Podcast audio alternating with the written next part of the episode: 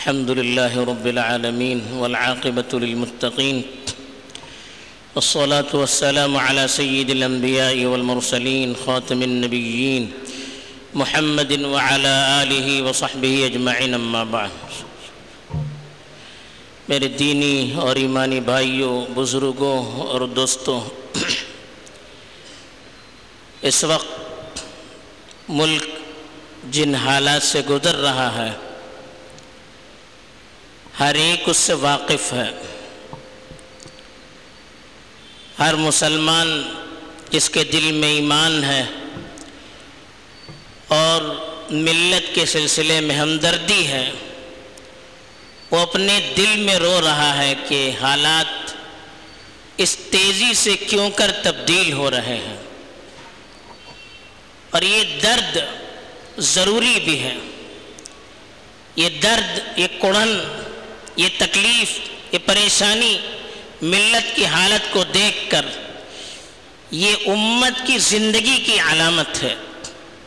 زندے کو سوئی بھی چبائی جاتی ہے تو تلملا اٹھتا ہے۔ مردے کے اعضاء کو کاٹ بھی دیا جائے تو کوئی اثر نہیں ہوتا۔ تو یہ درد کا ہونا، تکلیف کا ہونا یہ زندگی کی علامت ہے۔ لیکن کیا خالی تڑپنا ہی کافی ہے؟ کڑنا ہی کافی ہے، پریشان ہونا ہی کافی ہے۔ یا ایک مسلمان ہونے کے ناطے ہمیں اس سلسلے میں کچھ غور بھی کرنا چاہیے۔ کچھ اپنے سلسلے میں اقدام بھی کرنا چاہیے۔ کچھ عملی طور پر کوششیں بھی کرنی چاہیے۔ اس بارے میں بھی ہمیں سوچنا چاہیے۔ پہلی چیز بار بار یہاں سے بیان کی جا چکی ہے۔ آپ سنتے بھی رہتے ہیں کہ حالات ایسے ہی آتے نہیں ہیں۔ خدا کو اپنے بندوں سے کوئی بیر نہیں ہے، کوئی دشمنی نہیں ہے۔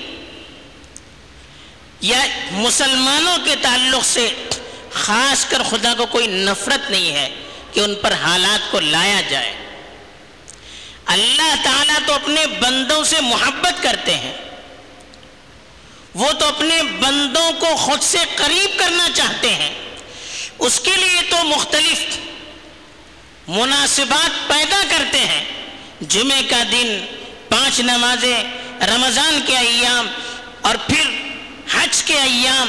اس طرح کی بہت ساری مناسبتیں ہیں جن کے ذریعے سے اللہ تعالیٰ بندوں کو اپنے قریب کرنا چاہتا ہے۔ اللہ تو بندوں پر بڑے مہربان ہے۔ وہ رحمتی وسیعت کل شی میری رحمت تو ہر ہر چیز پر عام ہے۔ پھر بھی یہ حالات کیوں کر آ رہے یہ ہمیں سوچنا چاہیے کہ اس میں ہمارا اپنا کردار ہے۔ اپنی کوتاہیاں ہیں۔ اپنی کمزوریاں ہیں۔ قرآن مجید میں اللہ تعالیٰ نے فرمایا کہ وما ظلمناہم ولیکن کانوا انفسہم یظلمون قوموں کا تذکرہ کیا جن پر اللہ کا عذاب آیا تھا۔ جو قومیں تباہ ہوئی تھی ان کا تذکرہ کرتے ہوئے اللہ تعالیٰ نے فرمایا کہ ہم نے ان پر ظلم نہیں کیا۔ خود انہوں نے اپنے اوپر ظلم کیا۔ خود ان کی کوتاہیوں کی وجہ سے ان پر اللہ کا غضب نازل ہوا۔ ان سے اللہ تعالیٰ ناراض ہوئے۔ یہ ہمیں سوچنا چاہیے وما اصابكم من مصیبت فبما كسبت ایدیکم جو بھی تکلیف یا پریشانی تمہیں لاحق ہوتی ہے، یہ تمہارے اپنے کرتوتوں کی وجہ سے ہوتی ہے، تمہارے اپنے اعمال کی وجہ سے ہوتی ہے۔ وَيَعْفُو عَنْ كَثِيرٍ۔ اللہ تعالیٰ فرماتے ہیں کہ بہت سی چیزیں تو اللہ تعالیٰ ایسی معاف کر دیتے ہیں۔ ہر ہر چیز پر پکڑتے نہیں ہیں۔ وَلَوْ يُعَجِّلُ اللَّهُ لِلنَّاسِ الشَّرَّ اسْتِعْجَالَهُمْ بِالْخَيْرِ لَقُضِيَ إِلَيْهِمْ أَجَلُهُمْ. جیسے خیر کے فیصلے اللہ تعالیٰ جلد از جلد کرتے ہیں، اچھے اعمال پر فوراً اللہ بدلہ دیتے ہیں۔ جیسے اچھے اعمال پر اللہ کی طرف سے جلد از جلد فیصلے ہوتے ہیں، اگر برائیوں پر بھی ایسے جلد از جلد فیصلے ہونے لگے، جیسے برائی ہوئی فوراً اس کے خلاف اللہ کی طرف سے فیصلہ نازل ہونا شروع ہو جائے تو پھر ملت برباد ہو جائے گی۔ اس لیے کہ کوئی سیکنڈ ایسا نہیں گزرتا ہے جس میں انسانوں سے گناہ نہیں ہوتے ہیں۔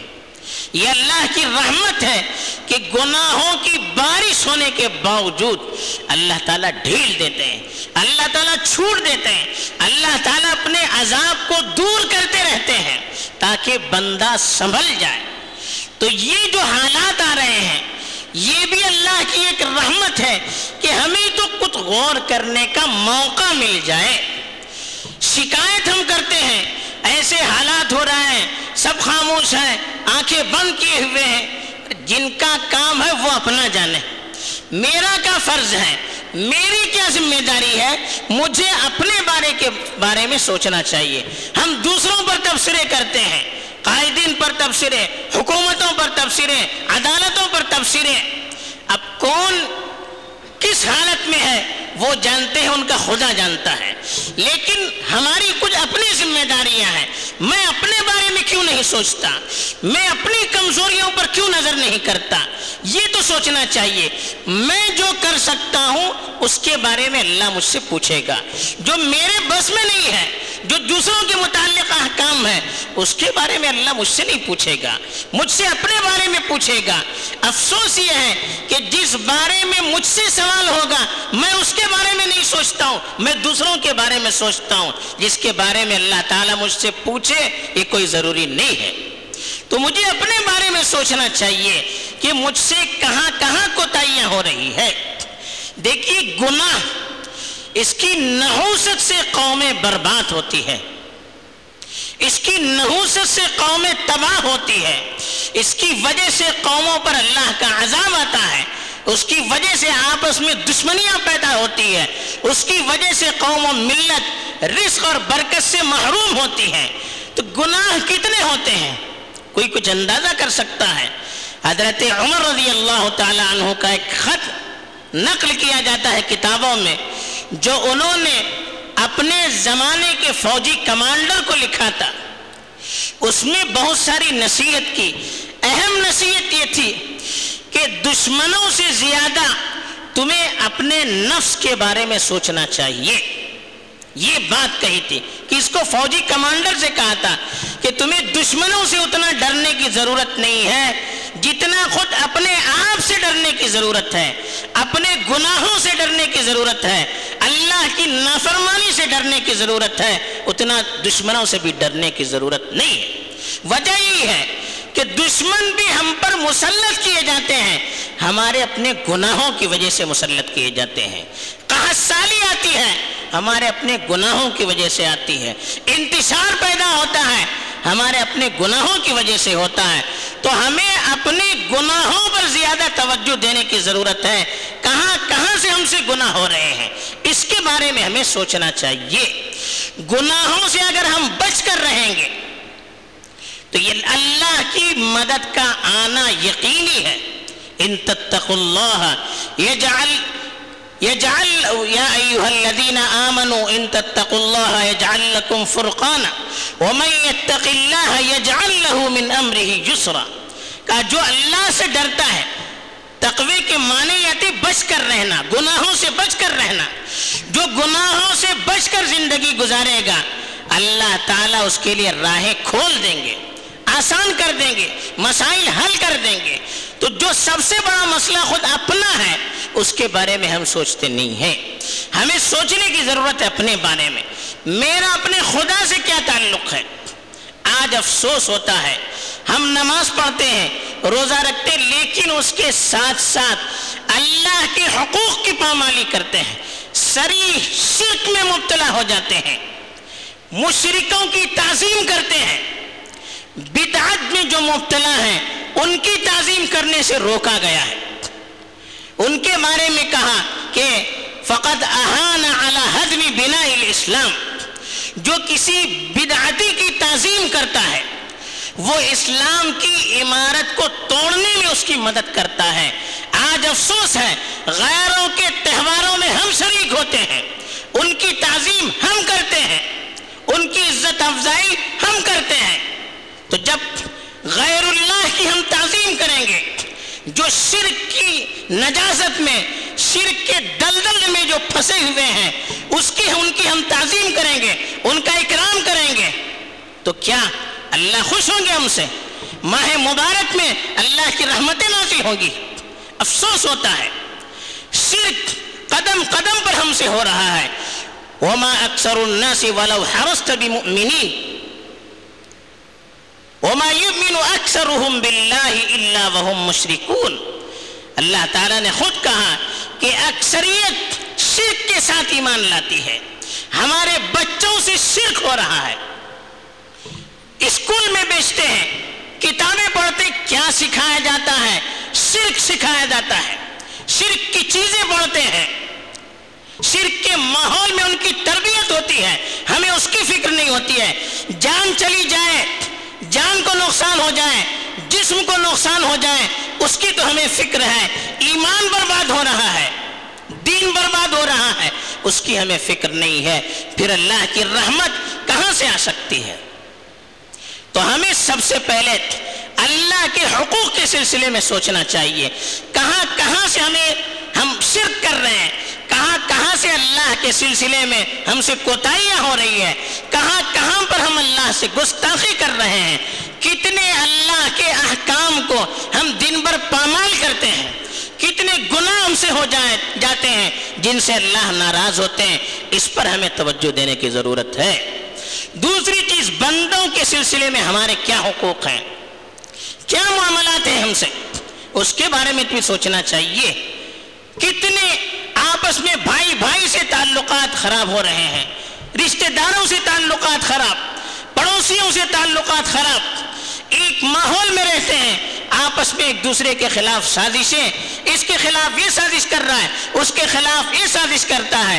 افسوس یہ ہوتا ہے، کوئی مسلمان کسی مسئلے میں پھنس جاتا ہے، اس کی مدد کرنے کے بجائے لوگ ہنستے ہیں کہ اچھا ہو گیا، فلاں ڈوب گیا اچھا ہو گیا، فلاں پکڑا گیا۔ ایسے وقت پر ایمانی غیرت اور انسانی حمیت کے بجائے اپنی دشمنیوں کو آدمی ظاہر کرتا ہے، اپنی دل کی گندگی کو ظاہر کرتا ہے۔ کہاں سے اللہ کی مدد آئے گی؟ کہاں سے ہم اللہ کی رحمت کو حاصل کر سکتے ہیں؟ یہ ہمیں سوچنا چاہیے۔ اپنے بارے میں بھی ہمیں جائزہ لینا چاہیے۔ کہاں کہاں ہم سے کوتاہیاں ہو رہی ہیں؟ کتنوں کی رمضان کا مہینہ ہے؟ ہماری نمازوں کا کیا حال ہے؟ کتنے فیصد لوگ ہیں جو پنجگانہ نماز باجماعت پڑھتے ہیں؟ کتنے فیصد ہیں؟ رمضان کی اس مبارک مہینے میں بھی یہاں کا ماحول چھوڑیے، عمومی حالات کے اعتبار سے جائزہ لیں گے۔ پچیس فیصد لوگ بھی باجماعت نماز نہیں پڑھتے ہیں۔ کہاں سے پھر اللہ کی مدد آئے گی؟ روزہ کتنا لوگ، کتنے لوگ رکھ رہے ہیں؟ ایک بہت بڑی تعداد وہ ہے جو رمضان کے مبارک مہینے میں اللہ کا کھلم کھلا گناہ کر رہے ہیں۔ اللہ کے احکام کی کھلم کھلا نافرمانی کر رہے ہیں۔ راستے پر کھاتے ہیں، ہوٹلوں میں کھاتے ہیں۔ گالی گلوچ، لڑائی جھگڑے عام ہوتے جا رہے ہیں رمضان کے مہینے میں۔ روزوں کی حرمت پامال کی جا رہی ہے۔ رمضان کے مہینے کی برکت پامال، حرمت پامال کی جا رہی ہے۔ پھر کہاں سے ہم امید کریں اللہ سے اچھے حالات کے آنے کی؟ جیسے اعمال بھیجیں گے، ویسے فیصلے نازل ہوں گے۔ تو ہمیں اپنے حالات کا جائزہ لینے کی ضرورت ہے۔ اپنی ذات کے سلسلے میں، اللہ کے سلسلے میں، بندوں کے سلسلے میں کہاں کہاں ہم سے کوتاہیاں ہو رہی ہے اس کا ہمیں جائزہ لینے کی ضرورت ہے اور اللہ سے استغفار کرنے کی ضرورت ہے۔ اپنے گناہوں کو یاد کر کر کے اللہ کے سامنے رونے کی گڑ گڑانے کی ضرورت ہے۔ استغفار سے اللہ کی رحمت کے دروازے کھل جاتے ہیں۔ حضرت نوح نے اپنی قوم کو وسیعت کی کہ وَاسْتَغْفِرُوا رَبَّكُمْ إِنَّهُ کان غفارا یرسل السماء علیکم مدرارا، کہ اپنے پروردگار سے توبہ اور استغفار کیجیے، وہ بہت بہت زیادہ بخشش کرنے والا ہے۔ آسمان کے دروازے کھول ہوگی اور سالیاں دور ہوگی۔ ساری پریشانیاں اللہ تعالیٰ دور کرتے ہیں۔ حدیث میں فرمایا، من لزم الاستغفار اجعل اللہ له من كل ضیق مخرجا ومن كل هم فرجا۔ جو استغفار کو پکڑا رہتا ہے، جو کثرت سے استغفار کرتا ہے، اللہ تعالیٰ ہر تنگی سے اس کے لیے راستے کھول دیتے ہیں۔ ہر پریشانی کو اس کی دور کر دیتے ہیں، تو ہمیں اپنے گناہوں کو یاد کر کے، استغفار کر کے، اپنی اصلاح کرنے کی ضرورت ہے۔ اور ہماری اپنی جو ذمہ داریاں ہیں اپنے جو ذاتی حقوق ہیں، اس کو پہلے ادا کرنے کی ضرورت ہے۔ ہم خود درست ہو جائیں گے، معاشرہ خود بخود درست ہو جائے گا۔ پھر اللہ کی طرف سے حالات بھی اسی طرح سے اتریں گے جس طرح سے ہم چاہتے ہیں۔ اللہ تعالیٰ سب سے پہلے مجھے بھی توفیق دے اور آپ کو بھی توفیق دے، آمین۔ وآخر دعوانا الحمد للہ رب العالمین۔